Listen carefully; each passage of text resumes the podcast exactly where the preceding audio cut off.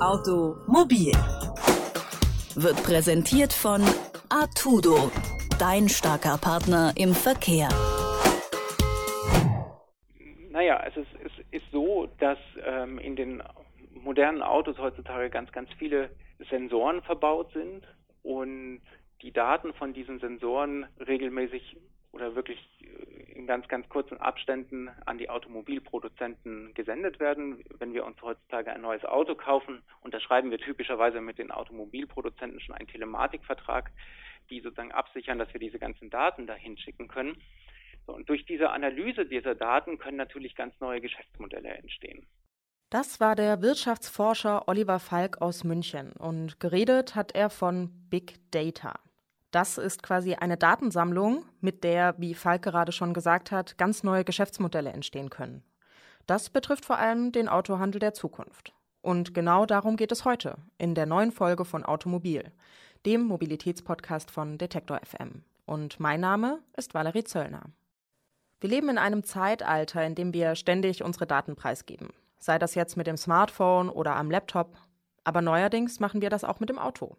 Big Data heißt das dann. Und mit diesen Daten werden auch quasi Informationen gesammelt. Und diese Informationen, die können dann weiter verkauft werden, sofern man als Nutzer oder Nutzerin dem eben zugestimmt hat. Aber wie genau funktioniert das denn, also das Weiterverkaufen und wie können diese Daten genutzt werden? Das frage ich Thomas Fuchs von Yes Auto. Er ist Experte zum Thema Autohandel und kennt sich ziemlich gut mit Big Data aus. Hallo, Herr Fuchs. Hallo, Valerie, grüß Sie. Herr Fuchs, Big Data im Autohandel, also diese Datensammlung, das ist ja immer mehr im Kommen. Aus anderen Sparten, zum Beispiel Facebook und Co., kennt man das ja schon. Warum zieht die Autoindustrie jetzt erst nach? Ich glaube, die Autoindustrie hat äh, gar nicht so spät nachgezogen. Also es gibt schon seit vielen Jahren, wird da sehr viel, sehr professionell mit vielen Marketingpartnern gearbeitet. Allerdings hat man das bisher immer an Marketing Agenturen ausgelagert. Und jetzt haben sowohl die Hersteller als auch die Händler verstanden, dass sie in dem ganzen Beziehungskonstrukt mit äh, Kunden praktisch äh, selber mehr mitsteuern müssen, mehr reingehen müssen, sich darum kümmern müssen. Und das ist die große Herausforderung, die in den nächsten Jahren ansteht. Mhm. Und wofür werden denn die Daten eigentlich gebraucht? Also ich meine, da wird gesammelt und gesammelt. Was, was passiert denn mit diesen Daten? Sagen wir ganz ehrlich, wir alle sind ja Kunden bei irgendeinem anderen äh, Online-Geschäft oder, auch im Offline-Bereich. Und wir alle freuen uns drauf, wenn wir als Kunde beispielsweise auch in unserem Geschäft nebendran reinkommen äh, und die Verkäuferin beim Bäcker mich morgens begrüßt, hallo, hallo Thomas, und äh, vielleicht auch schon weiß, äh, welche Brötchen ich normalerweise esse und ich auch schon weiß, wie ich mit den Hausregeln umgehen muss oder wie die Bezahlung funktioniert. Ich brauche also nicht nochmal fragen, ob ich bei dem Bäcker auch kontaktlos per Karte bezahlen kann. Und genau diese Informationen, darum geht es eigentlich auch bei Big Data, äh, dieses Nutzerverhalten und in der Verbindung mit dem Anbieter, wie man das macht. Nur mit dem großen Unterschied Big Data. Es geht also nicht in der Beziehung zwischen äh, den Bäcker und mir morgens und vielleicht den anderen 50, 100 Kunden, die es da gibt, sondern eben mit Tausenden, Hunderttausenden, Millionen von Kunden. Mhm. Und genau darum geht es, um das Kundenerlebnis zu schaffen und natürlich auch dadurch ein Marketing Mehrgewinn zu erreichen, indem man dem Kunden das richtige Angebot zum richtigen Zeitpunkt äh, gut einsteuern kann. Beispielsweise auch wie die Verkäuferin beim Bäcker morgens, die dann merkt, dass ich vielleicht ein bisschen ähm, ja, ist zwar hastig, aber mir zum Schluss dann doch nochmal ein Angebot macht, äh, soll es nicht doch noch der Katzen sein und ich den vielleicht dann auch noch mitnehme. Also eigentlich genau die gleiche Funktionalität. Mhm. Und äh, wie kann sich der Autohandel jetzt im Endeffekt dann das zunutze machen? Sie haben jetzt die ganze Zeit von der Bäckerin gesprochen. Wie sieht denn das konkret dann im Autohandel aus? Genau, im Autohandel ist das sogar noch viel, viel schwieriger, weil nämlich ein Kunde kauft sich tendenziell nicht unbedingt alle paar Wochen ein Auto, gebrauchtes oder neues, und es passiert alle paar Jahre und auch die Serviceintervalle sind nur wirklich alle paar Monate. Das heißt, man hat viel weniger Chance, den einzelnen Kunden wirklich gut kennenzulernen und ihn zu betreuen. Trotzdem aber ist es sehr viel wichtiger, weil natürlich der Kauf oder das Leasing oder Finanzierung eines Autos eine sehr viel größere sag mal, Budgetentscheidung auch für die einzelnen Kunden äh, ist, gilt es, den Kunden in diesem Prozess sehr, sehr gut abzuholen und äh, ihn auf diesem Weg zur Kaufentscheidung zu begleiten. Bei der Suche, bei der Auswahl äh, und dann natürlich auch bei der Abwicklung. Und genau da versucht man mit äh, Big Data Analysen dem Kunden das bestmögliche Kauferlebnis zu bieten und ihn natürlich dazu auch zu einem Mehrkauf oder zu einem Kauf äh, im eigenen Laden anzureden. Und wie wird Big Data denn dann im Endeffekt den Autohandel der Zukunft beeinflussen? Das ist sicherlich eine, äh, also das ist im Moment eine große Frage, die viele Händler sich stellen. Und man muss auch offen und ehrlich sagen, dass viele, viele Händler mit dem Thema nicht ausreichend umgehen werden können. Mhm. Ja.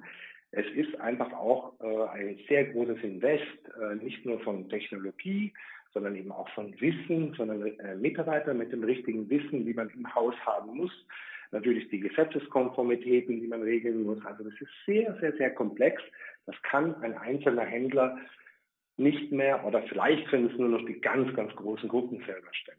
Deshalb gilt es da richtige Partner zu finden, äh, die das mit dem Handler gemeinsam machen können. Also nicht jeder einzelne Händler äh, ähm, erarbeitet sich da diese Kompetenzen, sondern er sucht sich den richtigen Partner dafür.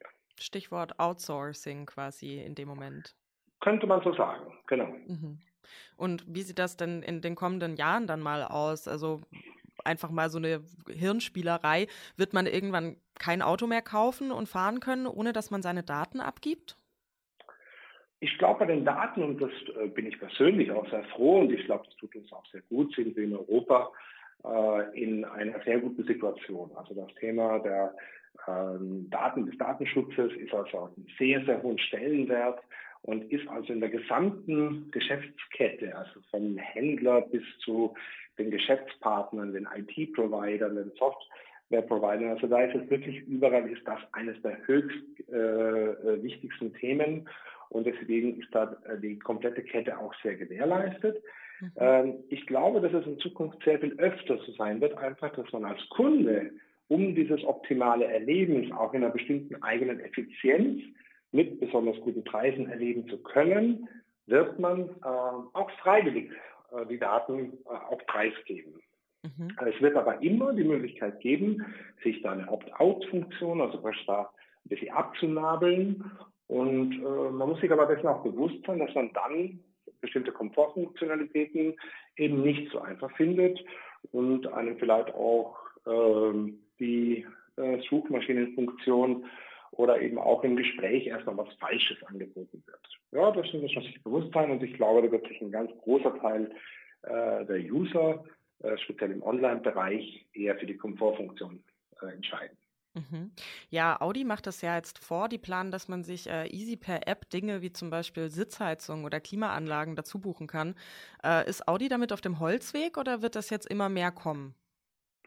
Ich glaube, Audi liegt da voll im Trend und ist äh, da gar auch nicht mal so sehr Vorreiter. Da gibt es auch äh, mehrere, speziell äh, der äh, mittlerweile nicht mehr so kleine äh, Elektrowagenanbieter aus den USA äh, ist da Vorreiter in dem äh, Bereich gewesen.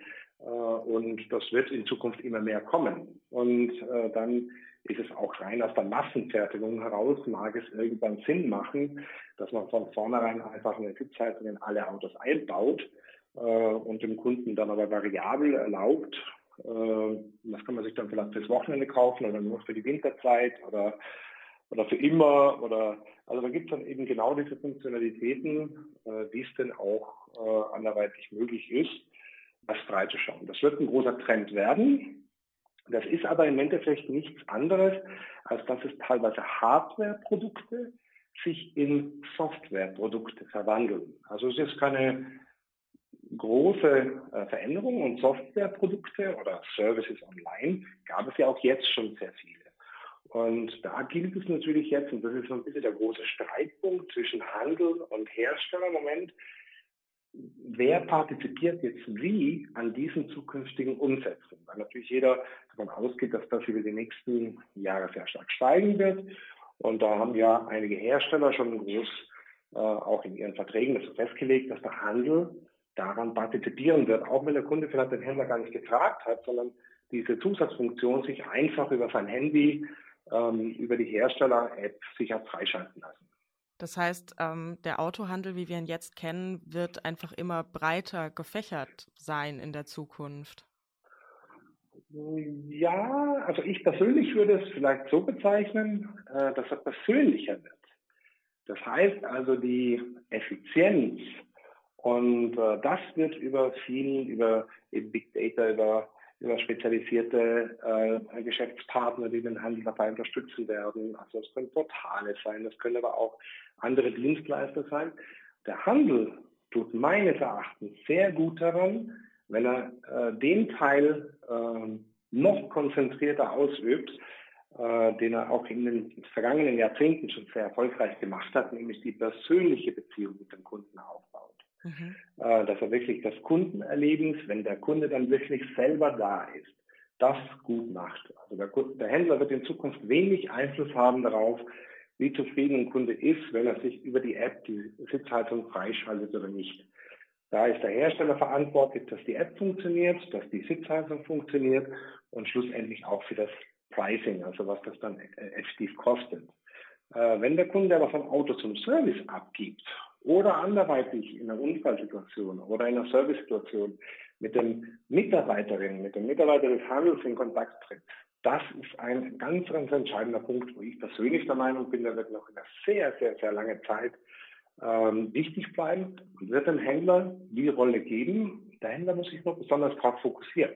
Ja, Autohandel in der Zukunft und wie dieser von Big Data beeinflusst wird, darüber habe ich mit Thomas Fuchs von Yes Auto gesprochen. Vielen Dank für das Gespräch. Danke Ihnen, Valerie, und auch Ihnen noch einen schönen Abend. Daten sind Wissen und Wissen ist Macht. Das hat auch die Automobilindustrie begriffen und zieht jetzt nach. Ob Versicherungen, Parkplatzsuche oder die Not nach Ersatzteilen. Wer die Daten dazu hat, kann im richtigen Augenblick die richtigen Dinge anbieten und liegt damit den Konkurrenten um eine Nasenlänge voraus. Ja, und damit schließen wir den monatlichen Themenblock. Vier Folgen lang ging es um die Wirtschaftsrutsche im Autosektor, um Detroit, den Trabi, um die deutsche Wirtschaft und heute eben um den Autohandel der Zukunft. Nächste Woche, da starten wir dann in einen neuen Block unter dem Thema Zurück in die Zukunft. Ihr dürft gespannt sein. Bis dahin, macht's gut und eine schöne Woche. Ciao. Automobil